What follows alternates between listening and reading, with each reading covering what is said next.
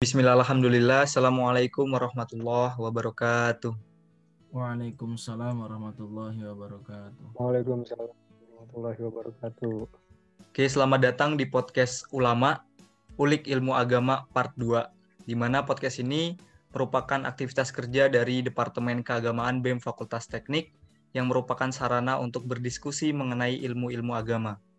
Mungkin sedikit penjelasan ya mengenai podcast Ulama Part 1 sebelumnya itu, kita mengusung tema mengenai spoiler akhir zaman.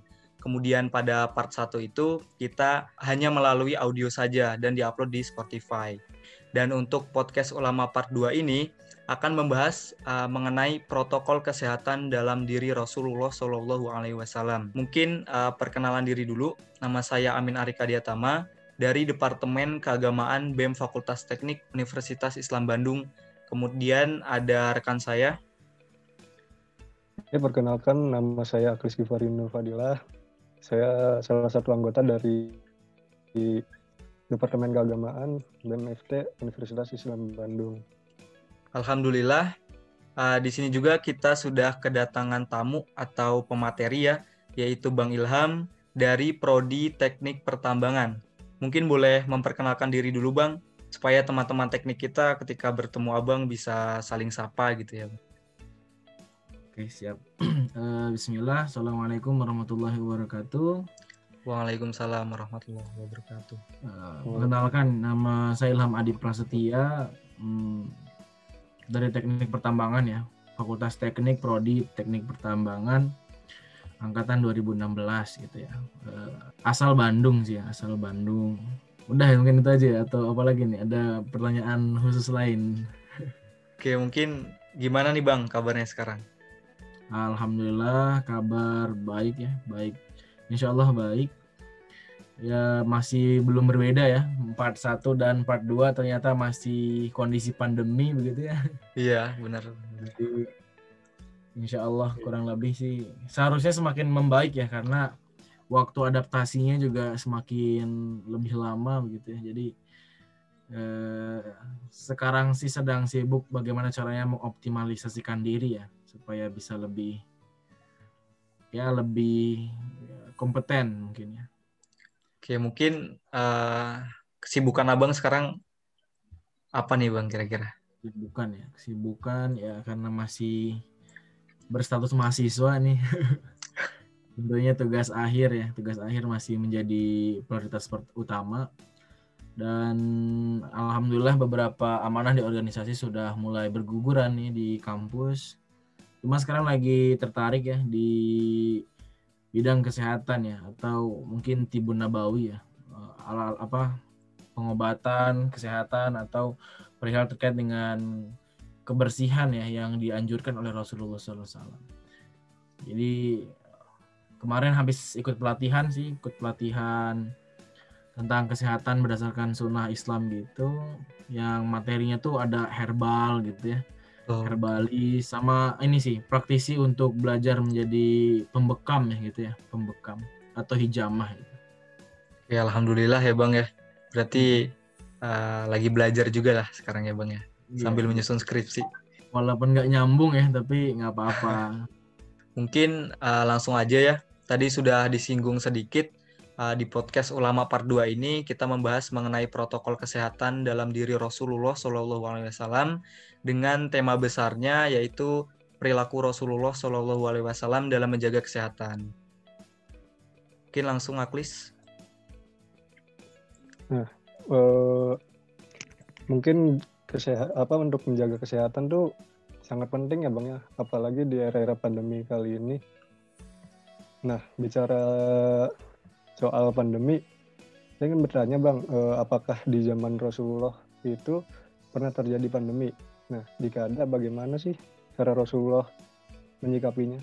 Bismillah.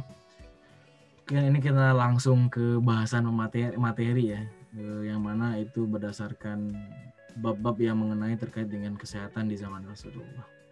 Sebenarnya kalau misalnya kita berbicara pandemi, di zaman Rasulullah juga ada ya pandemi atau penyakit ya, atau wabah yang menyerang penduduk di zaman Rasulullah. Itu namanya penyakit taun ya, mungkin sering dengar juga gitu. Jadi di zaman Rasulullah juga ada atau lockdown yang kita kenal juga gitu. Jadi salah satu ikhtiar untuk membuat penyakit ini tidak meluas gitu ya. Nah, dilakukan juga itu yang namanya lockdown atau PSBB ya masing-masing daerah gitu. Jadi di daerah yang sudah terdapat ya atau dampak dari taun itu ditutup. Jadi sama sih mungkin kurang lebih sama dengan corona ya yang sebenarnya kita juga coba ikhtiarkan untuk terkait dengan PSBB gitu ya. Seperti itu sih. Ya jadi memang sudah ada ya di zaman Rasul gitu ya Bang ya. Menular juga sama sih. Oke, mungkin berbicara tentang kesehatan nih Bang tadi kan. Seberapa penting sih menurut Islam dalam menjaga kesehatan itu? Penting sekali lah ya. Sebenarnya kalau berbicara dengan kesehatan tentunya Islam sendiri mengajarkan terkait dengan kesehatan gitu.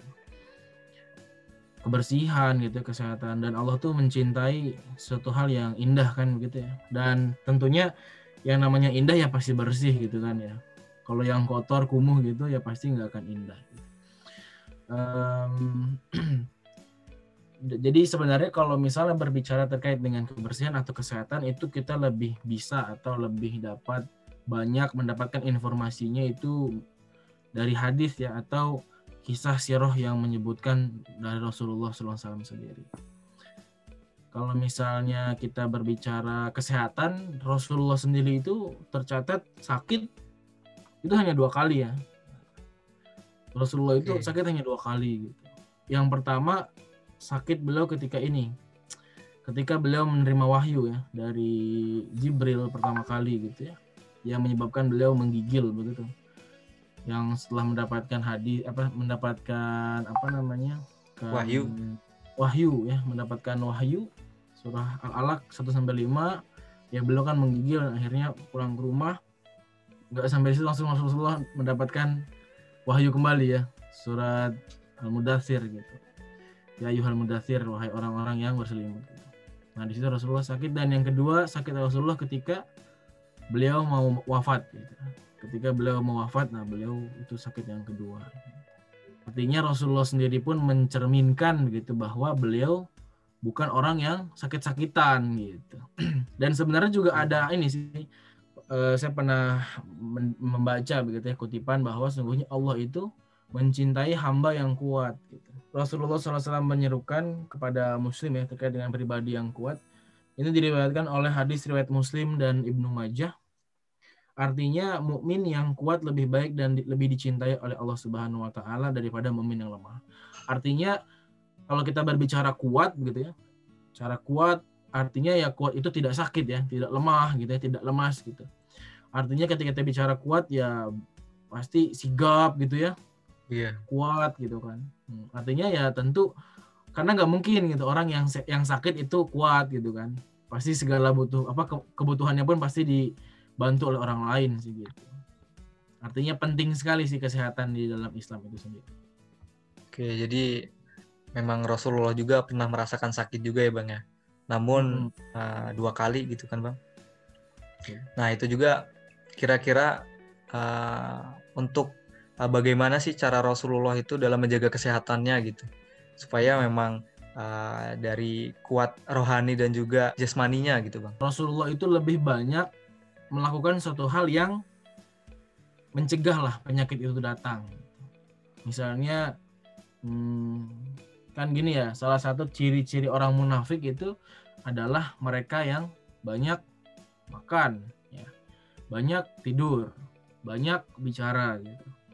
Artinya Rasulullah tidak melakukan hal tersebut. Gitu. Dan sebenarnya berdasarkan penelitian, gitu ya seperti puasa, begitu, artinya kan tidak banyak makan.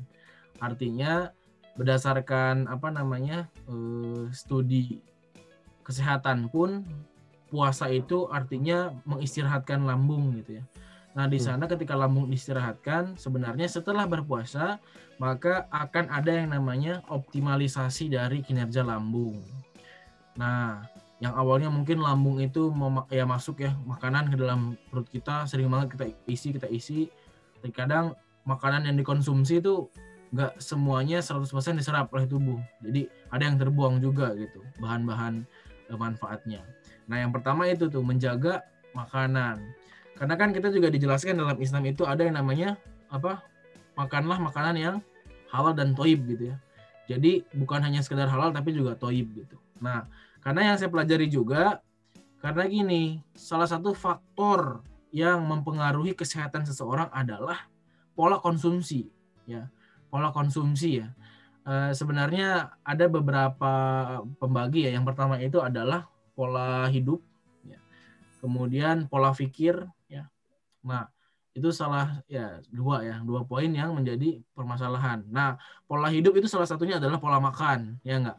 Jadi kadang kan orang yang lebih sering makan junk food ya atau makanan yang tidak terkontrol ya itu pasti lebih mudah jatuh sakit lagi. Kayak gitu, itu yang pertama yang mempengaruhi kesehatan ya salah satunya ya Rasulullah itu makan makanan yang halal dan thayyib dan tidak berlebihan. Kalau misalnya teman-teman mau baca terkait dengan sirah Nabawiyah ya, kisah Rasulullah. Rasulullah itu ketika Rasulullah pagi itu bertanya kepada Aisyah, "Aisyah, apakah engkau masak hari ini?" Kemudian ketika Aisyah menjawab, "Maaf Rasulullah, kita tidak maksudnya belum masak gitu." Dan Rasulullah saum gitu. Rasulullah berpuasa gitu. Artinya ya Rasulullah tuh lebih sedikit lah makannya gitu ya. Jadi pola makannya Rasulullah tuh benar-benar sedikit lah gitu. Bahkan ada yang mengisyaratkan Rasulullah tuh makannya ya hanya sekedar kurma gitu. Sebenarnya kalau misalnya pun mau dibaca literasi mana-mana pun ya pasti kembali lagi gitu. Penyakit ataupun penyembuh itu berasal dari dalam tubuh kita gitu kan, internal. Nah, kebanyakan kita kan memasukkan sesuatu ya apalagi gitu kan, makanan dan minuman gitu kan. Nah itu sebenarnya juga mempengaruhi. Jadi sudah jelas banget sih ya, maksudnya sangat jelas ketika apa yang diperintahkan oleh Allah Subhanahu Wa Taala pasti ada dampak dan efek sampingnya gitu. Ya misalnya tidak boleh khamar diharamkan misalnya. Ya pasti ada sebab dan akibatnya. Kemudian makan tidak boleh berlebihan, ya pasti ada sebab dan akibatnya gitu. Dan kenapa harus berpuasa? Ya pasti ada kebaikannya gitu, seperti itu. Kemudian juga kan gini ya, sebenarnya pola hidup dalam Islam itu sudah diatur. Misalnya gini Min, ya, Rasulullah itu sangat membenci orang yang tidur sebelum maghrib atau sebelum sholat isya, dan Rasulullah itu juga tidak suka kepada mereka yang bergadang. Nah, Rasulullah itu nggak suka bergadang. Tidak menyukai orang-orang yang bergadang. Maksudnya gini, ya kayak lagu lah ya. Bergadang jangan bergadang gitu. Kalau tiada artinya. Jadi maksudnya begini, maksud Rasulullah begini. Bergadang boleh nggak? Boleh di masa tertentu. Ketika memang ada uzur syar'i, misalnya besok mau perang, ya kan ada strategi-strategi yang dibahas di malam itu bisa. Okay. Atau ketika itu memang sedang waktunya menuntut ilmu ya. Atau sedang belajar, atau sedang ada tambahan. Dan itu pun Rasulullah tidak membiasakan. Kebanyakan Rasulullah itu tidur, jadi sholat isya langsung tidur. Jadi mungkin kurang lebih tidak melebihi jam 9 Rasulullah sudah tidur. Nah, kemudian Rasulullah juga mengisyaratkan bangun sepertiga malam ya, atau bangun awal gitu. Nah, di itu juga ada penelitian mengatakan bahwa mereka yang bangun atau subuh ya, bangun pagi itu, yang memiliki pola hidup yang sebenarnya lebih sehat ya, maksudnya sirkulasi darah ketika pagi itu lebih fresh gitu ya, udara yang dihirup masih bagus gitu. Sebenarnya kalau misalnya bahas itu pun sangat ini ya, sangat berkaitan dengan banyak hal gitu. Kalau misalnya kita bahas kesehatan doang pun, kita berbicara lagi kepada pola ibadahnya Nabi gitu kan ya, seperti itu sih. Mungkin Bang, patut kita teladani gitu Bang, di era pandemi ini kan pasti kan banyak protokol kesehatan di era sekarang tuh yang harus dipatuhi. Sebenarnya Rasulullah juga kan sudah mengajari dari jauh-jauh hari gitu Bang. Nah itu tuh perilaku apa saja sih Bang yang mencerminkan gitu Bang terkait protokol kesehatan saat ini gitu. Misalnya cuci tangan kan kita emang sudah terbiasa cuci tangan. Sebelum wudhu juga kan kita cuci tangan gitu, ibaratnya gitu. Jadi sebenarnya kan terkait dengan protokol kesehatan ya, 3M kan ya. 3M ya, itu apa betul aja? Masker, mencuci tangan, menjaga jarak. Nah, sebenarnya kan ini adalah ikhtiar ya setelah pandemi kan. Gimana caranya kita masih tetap beraktivitas tanpa harus ada pandemi atau lockdown gitu kan. Sehingga hadirlah yang namanya adaptasi kebiasaan baru ya HKB. Adaptasi kebiasaan baru. Nah, di situ juga jelasin tuh kenapa harus cuci tangan, kenapa harus pakai masker, kenapa juga harus menjaga jarak. Artinya virus corona sendiri itu bisa terkontrol kalau misalnya 3M ini terlaksanakan. Cuma terkadang ada beberapa pemahaman yang memang tidak tersebarluaskan ya, tidak terfluring dengan bagus gitu kan. Jadi kadang ada juga yang menyepelekan begitu ya, apaan sih harus jaga jarak gitu kan. Karena kebetulan juga saya ini ada saudara-saudara juga ya, saudara atau teman dekat juga kemarin ada yang terpapar gitu kan. Ya itu tanpa sadar kan ya. Dia keluar kemudian masuk ke rumah ya seperti biasa, tiba-tiba ada hal yang tidak biasa ya dalam dirinya, mulai tidak bisa mencium bau gitu kan. Dan ketika diperiksa itu positif ya, positif COVID gitu. Nah, artinya ada orang sudah 3M pun masih terpapar gitu ya, apalagi kita tidak melakukannya gitu. Nah. Jadi gini Bang, mengenai hukum-hukum Islam yang berubah nih. Jadi kan pada awal-awal pandemi itu masjid itu pada ditutup. Namun seiring berjalannya waktu, masjid itu dibuka kembali namun dengan tetap mematuhi protokol kesehatan, yaitu jaga jarak, menggunakan masker gitu kan. Terus gimana sih hukumnya itu? Kalau misalkan ketika masjid dibuka kan jaga jarak tuh sholatnya. Sedangkan kesempurnaan sholat itu yaitu merapatkan barisan atau shaf gitu Bang. Kira-kira gimana itu Bang? Oke. Sebenarnya gini ya, begitulah. Agama Islam ini adalah agama yang menurut aneh luar biasa ya. Jadi agama Islam itu dapat mengikuti perkembangan zaman. Nah seperti ini. Memang di zaman Rasulullah itu ada yang namanya taun ya, penyakit taun itu di zamannya Rasulullah SAW yang memang sifatnya menular dan sangat mematikan. Ya tapi kan untuk parameter parameter terjangkitnya kan tentunya berbeda begitu ya, karena penyebabnya pun berbeda gitu kan. Karena kalau sekarang kan disebabkan oleh ini ya namanya COVID-19 kan, virus COVID-19 ya, corona ini. Sementara kalau di zaman Rasulullah itu disebabkan oleh ada yang namanya tuh bakteri ya. Bakteri Xenopsela ceopis atau biasa dikenal kutu anjing. Jadi kan pasti berbeda kan ya, yang namanya gejala ataupun proses namanya penyebarannya pun berbeda gitu. Nah kalau di zaman Rasulullah itu benar-benar lockdown habis ya, jadi nggak boleh itu yang namanya sholat gitu di masjid. Jadi sholatnya lebih aman itu di rumah atau di tempat-tempat aman supaya tidak ada terjangkit hal tersebut. Sehingga yang terpapar dibiarkan aja dan ikhtiar untuk sembuh gitu. Akhirnya seperti itu ya, mereka sembuh dan tidak tertular kan begitu ya. Nah cuma untuk terkait dengan COVID-19 ini kan ketika itu jadi begini, kondisinya COVID-19 ini yang namanya lockdown atau PSBB gitu ya di setiap daerah itu kan membutuhkan waktu yang ternyata cukup lama ya. Sehingga banyak hal yang memang dipertimbangkan, salah satunya adalah ekonomi gitu ya.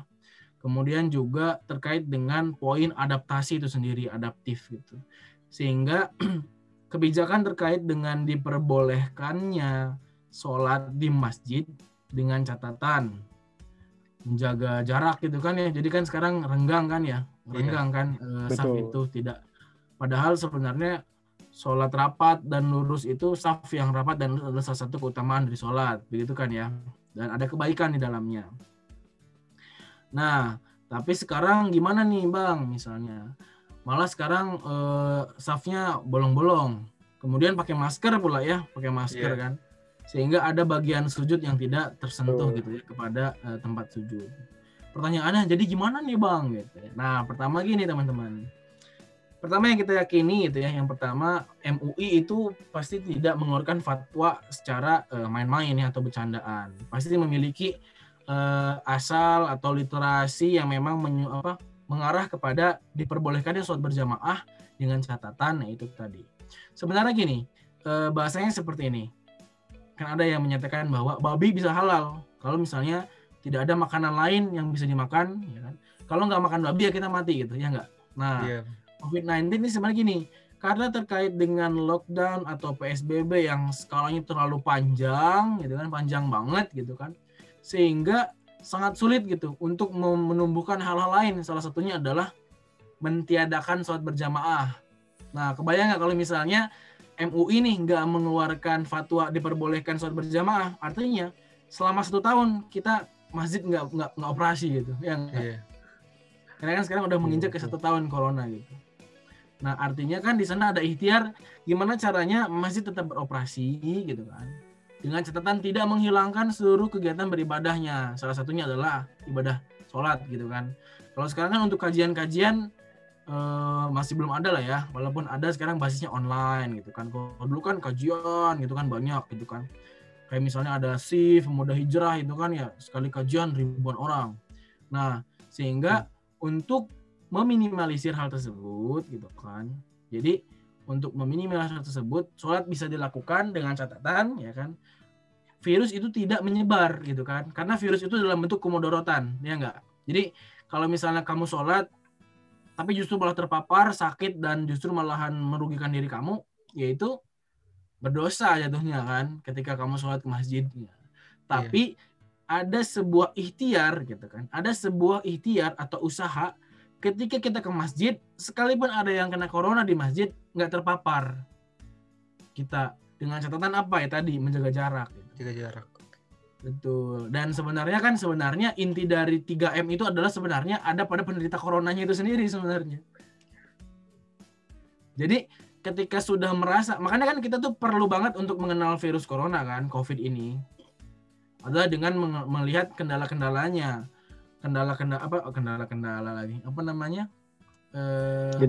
gejala-gejala ya, atau indikasi yang menyatakan seorang itu terkena COVID, ya nggak? Justru yang salah itu gini, kita kenali COVID-nya, justru kita tuh mencocokkan itu kepada orang lain gitu. Wah, sini bersin-bersin nih, sini gini-gini, sini gini-gini, salah. Justru pengetahuan itu sebenarnya untuk diri kita, ya enggak?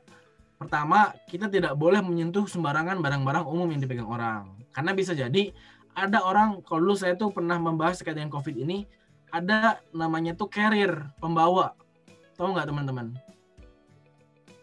Jadi gini, pernah dengar bang.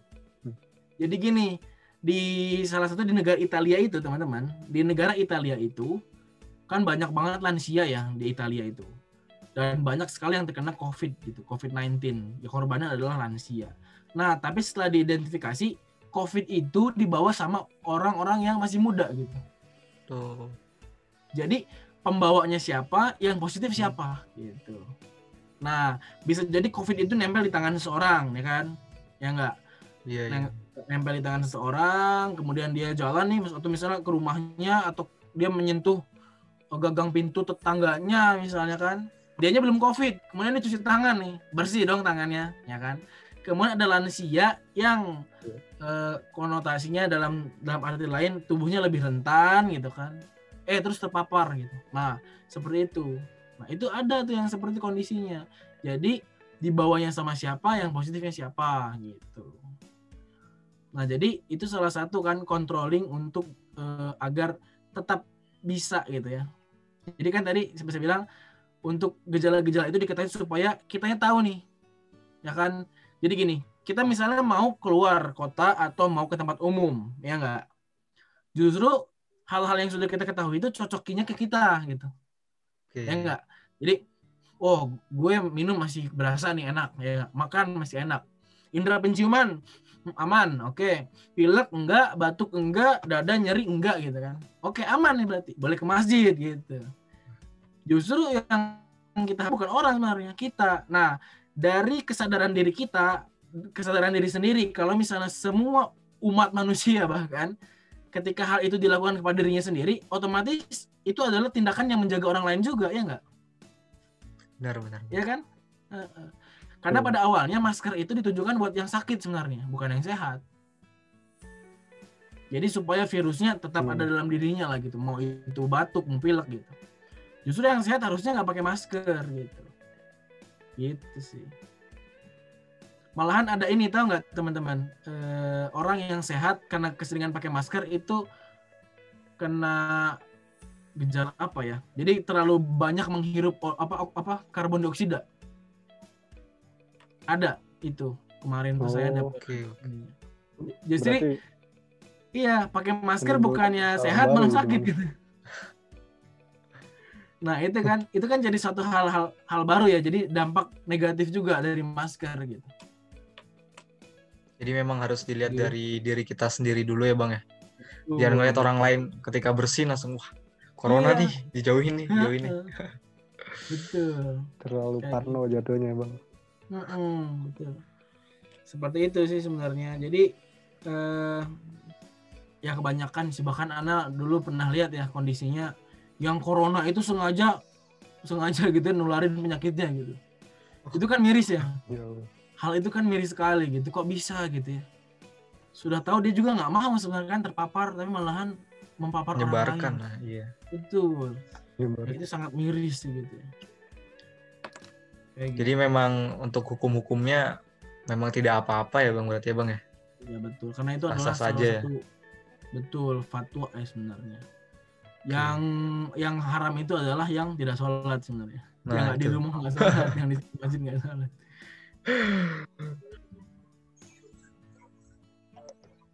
Lanjut ya mungkin ya. Lanjut Min. Ini dari kami Bang nih, dari Departemen Keagamaan itu memberikan apa ya, suatu question lah di Instagram BEM Fakultas Teknik gitu. Untuk mahasiswa teknik yang kira-kira ingin bertanya nih mengenai tema yang diangkat ini. Jadi ada beberapa pertanyaan. Yang pertama, mungkin ini ada 3 pertanyaan yang hampir-hampir sama sih Bang, intinya ya. Jadi dari Angelina_Balkis sama Fahri Al-Hakim 22 dan Ayudila 105. Itu mengenai apa saja protokol kesehatan yang dilakukan oleh Rasulullah dan apa saja yang bisa diteladani oleh kita. Jadi mungkin udah dibahas sedikit ya Bang ya tadi ya, di awal gitu. Mungkin kira-kira ada tambahan nggak dari Abang gitu? Sebenarnya kan gini ya, tadi ya terkait dengan kalau di zaman Rasulullah pandeminya kan berbeda ya tadi ya sudah saya sampaikan. Terkait dengan yang menyebabkan pun virus atau bakterinya pun berbeda gitu. Sehingga penanganannya pun berbeda gitu. Di zaman Rasulullah mungkin bukan 3M gitu kan. Dan di zaman Rasulullah juga belum ada masker gitu ya. Karena corona ini kan menyerangnya adalah bagian apa? Organ dalam ya, atau paru-paru ya, sistem pernapasan. Paru-paru. Tidak, pasti berbeda lah gitu treatmentnya gitu. Adapun kalau di zaman Rasulullah pandemi itu dilakukan ya tidak untuk tidak datang kepada daerah yang sudah terpapar gitu. Jadi lebih amannya adalah untuk berjauh-jauhan. Kemudian yang sakit-sakit itu disatuin tuh kalau nggak salah ya, untuk ditreatment, untuk disembuhkan gitu. Sehingga ada wilayah yang sakit gitu ya, ada wilayah yang sehat. Dan yang sehat itu haram untuk masuk dalam. Dan yang sakit juga haram untuk pergi keluar. Jadi intinya di dalam itu ada namanya sinergi ya, atau saling peduli ya, atau ukhuwah gitu. Ada hubungan antara kita. Yang sakit sudah sepantasnya menjaga yang sehat, dan yang sehat sudah sepantasnya memberi support kepada yang sakit, ya memberikan keyakinan, memberikan kepercayaan atau dukungan bahwa mereka bisa sembuh gitu ya. Jadi tentunya tidak bisa sendiri-sendiri ya, tetap saling sih begitu ya. Dan yang jelas komponen utama dari sini adalah saling mengerti dan saling menjaga gitu. Itu sih yang paling penting ya. Jadi sebenarnya kembali lagi nih, Islam itu kan mengajarkan kita untuk belajar, ikro ya. Walaupun kita bukan tenaga medis misalnya kan, teman-teman dari ada yang teknik industri, planologi, atau mungkin saya sendiri tambang gitu kan. Nah, itu kan kembali lagi kepada kewajiban kita sendiri perlu mengenal dari COVID itu sendiri gitu. Sehingga kita dapat bijak sana gitu ya. Kita dapat bijak untuk melakukan setiap kegiatan kita di masa pandemi ini gitu. Jadi kembali lagi sih ke kita ya, terkait dengan treatment atau tools, ya, alat-alat yang perlu digunakan atau cara ya, atau adaptasi kehidupan baru ini kan perlu sekali kita terapkan. Maksudnya dengan mengikuti aturan ya, alur dari pemerintah. Ya, itu adalah salah satu jalan terbaik sih gitu. Walaupun mungkin gini ya, bosen gitu ya, harus online terus ya. Nih gitu. Atau di rumah terus gitu ya, atau bagaimana gitu. Ya sesekali mungkin boleh keluar rumah dengan catatan kita bisa memastikan kita tidak menjadi carrier gitu ya. Tiba-tiba kita di jalan terpapar sampai ke tempat tujuan kita memapar orang walaupun kita yang nggak sakit gitu kan. Nah, nauzubillah gitu. Ya kita asal kita bisa memastikan 3M tadi, 3M-nya tadi sudah dijalankan, menjaga diri kita sekaligus menjaga teman-teman kita atau orang di sekitar kita, ya insya Allah gitu. Insya Allah kita bisa bersama-sama melalui COVID ini dengan tenang gitu ya, dengan dan nyaman gitu. Jadi ya sabar-sabar aja lah. Kan ada hikmah lah di balik ini ya. Dulu kan ya, waktu kuliah misalnya yang ngekos susah banget mau pulang ke rumah. Nah sekarang lah manfaatkan lah gitu. Sekarang di rumah terus kan ya. Benar. Mungkin pertanyaan selanjutnya ya Bang ya, dari Anissa Astria. Ini hukum bagi orang-orang yang tidak percaya tentang virus sehingga tidak melakukan 3M. Itu bagaimana Bang? Sebenarnya ini ya, mungkin ini juga salah satu hal yang menjadi kontroversional gitu ya. Ada yang bilang, apa tuh COVID gitu, apa tuh Corona gitu kan, itu hoax gitu kan, nggak ada tuh gitu kan.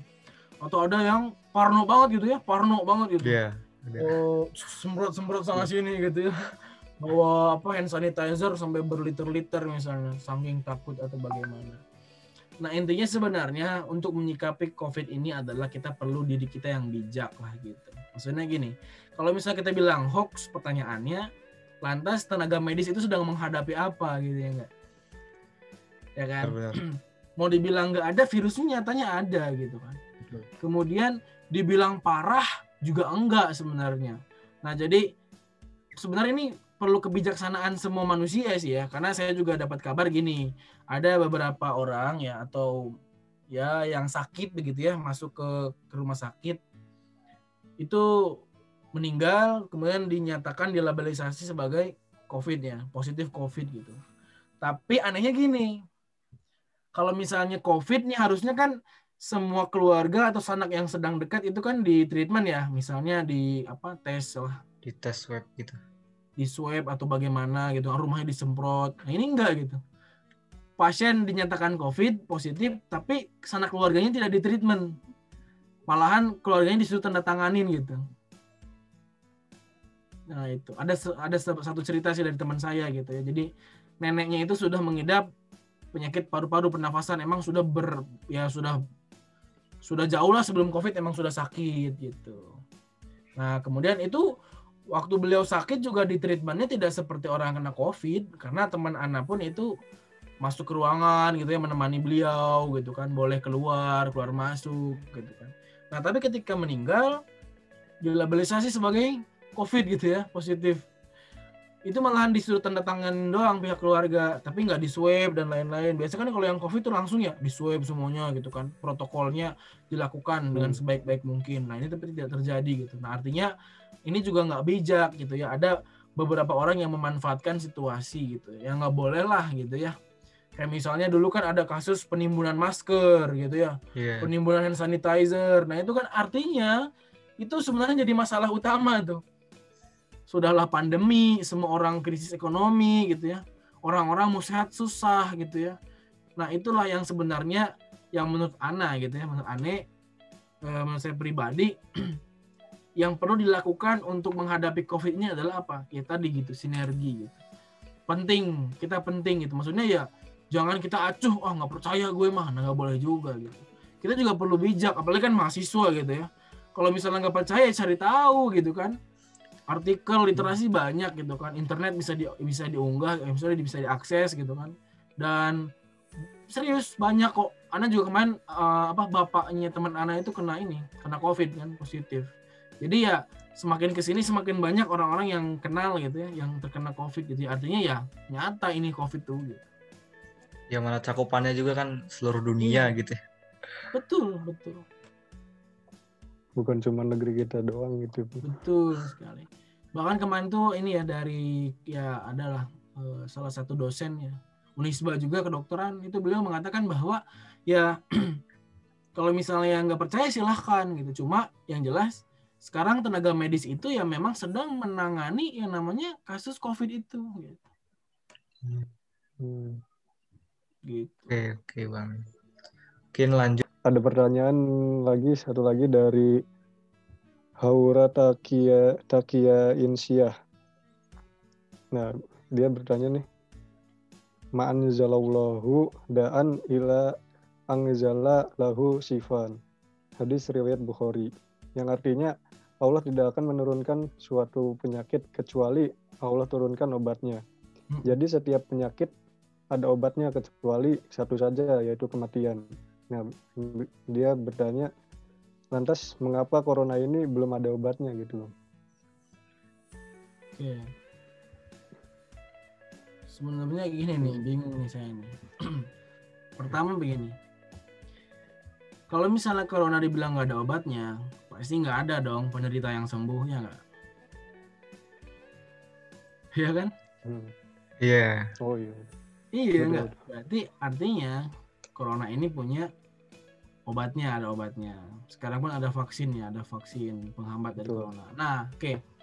Sebelum kita bahas obat nih teman-teman, mungkin kemarin sebelumnya udah ini ya diskusi sama Amin ya terkait dengan uniknya tubuh kita. Jadi gini, ada kutipan dari salah satu dokter luar negeri, dia mengatakan dokter terbaik di dunia adalah tubuh kita. Oke, gini ya. Gini teman-teman.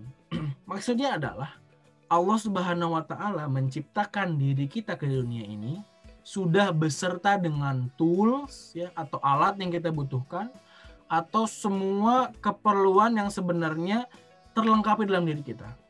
Contoh, kalau kita luka bisa sembuh dengan sendirinya nggak? Iya. Yeah. Betul. Bisa sembuh dengan sendirinya. Tapi perlu ditreatment nggak? Perlu.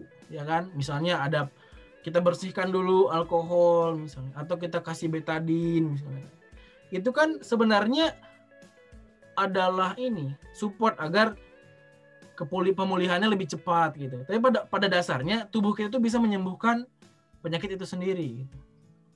Nah, kalau misalnya dari corona sendiri, COVID itu kan teman-teman tahu nggak?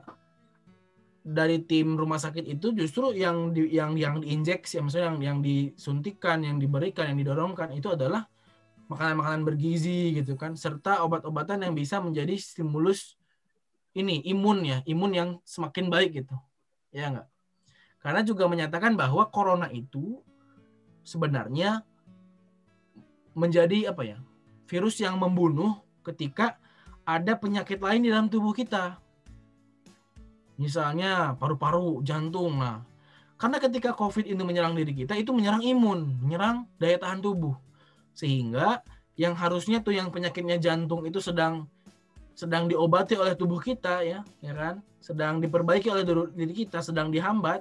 Tiba-tiba COVID menyerang, imunnya justru malah fokus kepada corona, sehingga jantungnya ini menjadi parah gitu ya. Tidak terhambat gitu kan, tidak sembuh gitu kan, bahannya seperti itu. Artinya tadi ya, pernyataan dari dokter terbaik adalah tubuh kita sendiri sebenarnya. Nah, artinya gini, tubuh kita tuh sudah dilengkapi dengan perlengkapan-perlengkapan untuk itu sendiri. Jadi bahasanya gini lah, bisa jadi penyakit-penyakit itu ada, ya kan? Penyakit-penyakit itu ada ya karena apa? Karena ulah kita sendiri sebenarnya. Coba pertanyaannya begini. Di zaman Rasulullah penyakit itu bisa dihitung jari gitu, ya nggak? Tapi sekarang ribuan, ya ratusan penyakit ada gitu ya.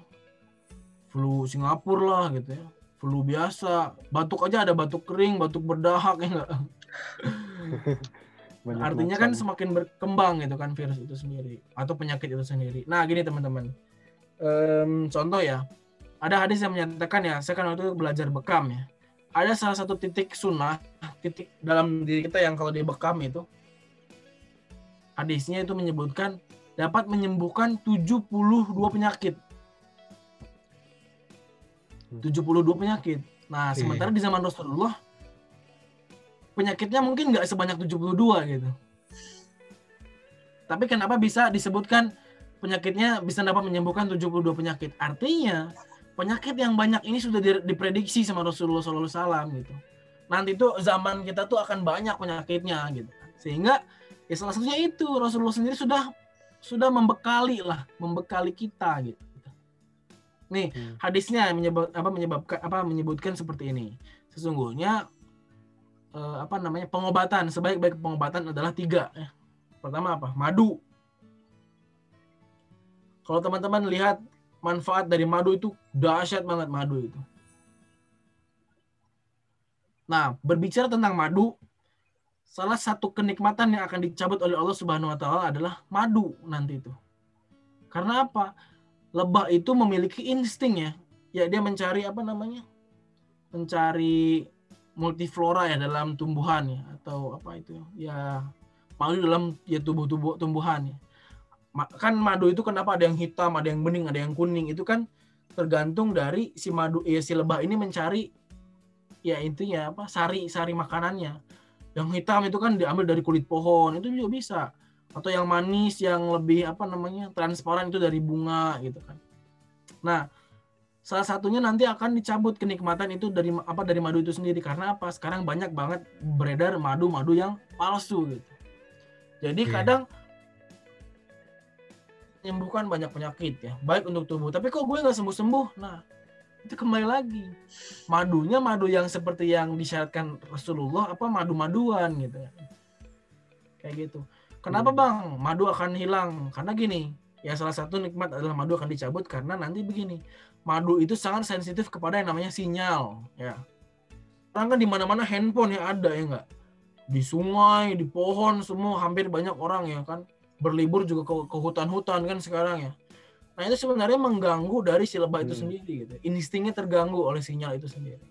Sehingga sulit tuh nanti tuh madu-madu asli terbentuk. Itu yang pertama adalah madu ya. Yang kedua, hijamah. Hijamah itu apa? Bekam.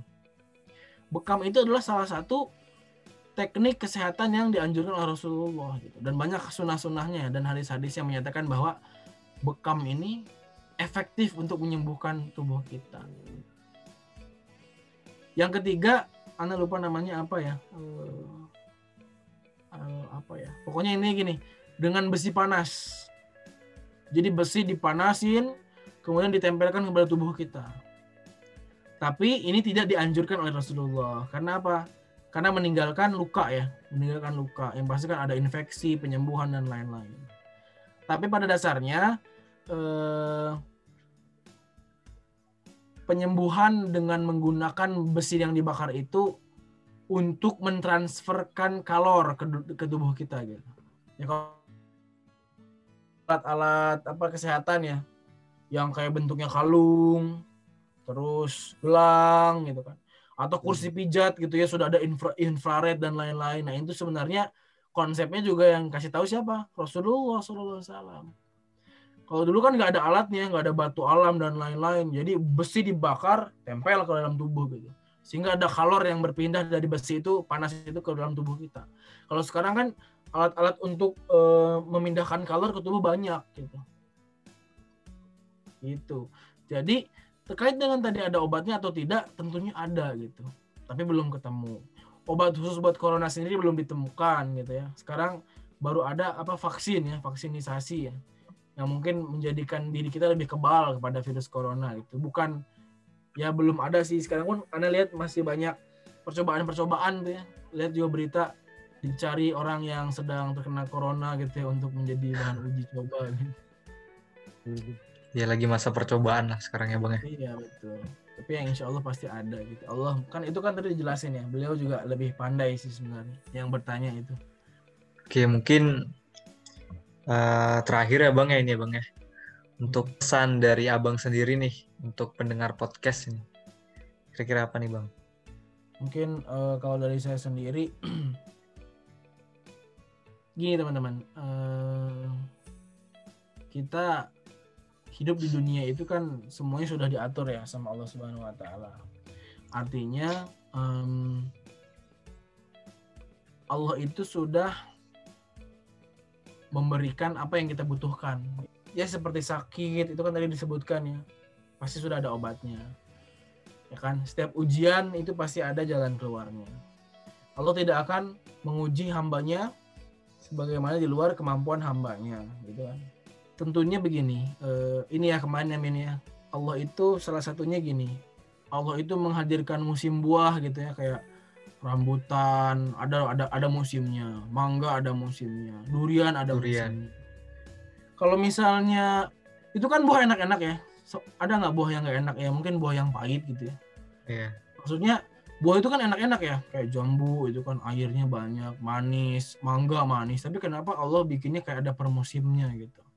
Artinya di balik itu semua ada maksud yang sebenarnya Allah sedang selipkan, ya nggak sih?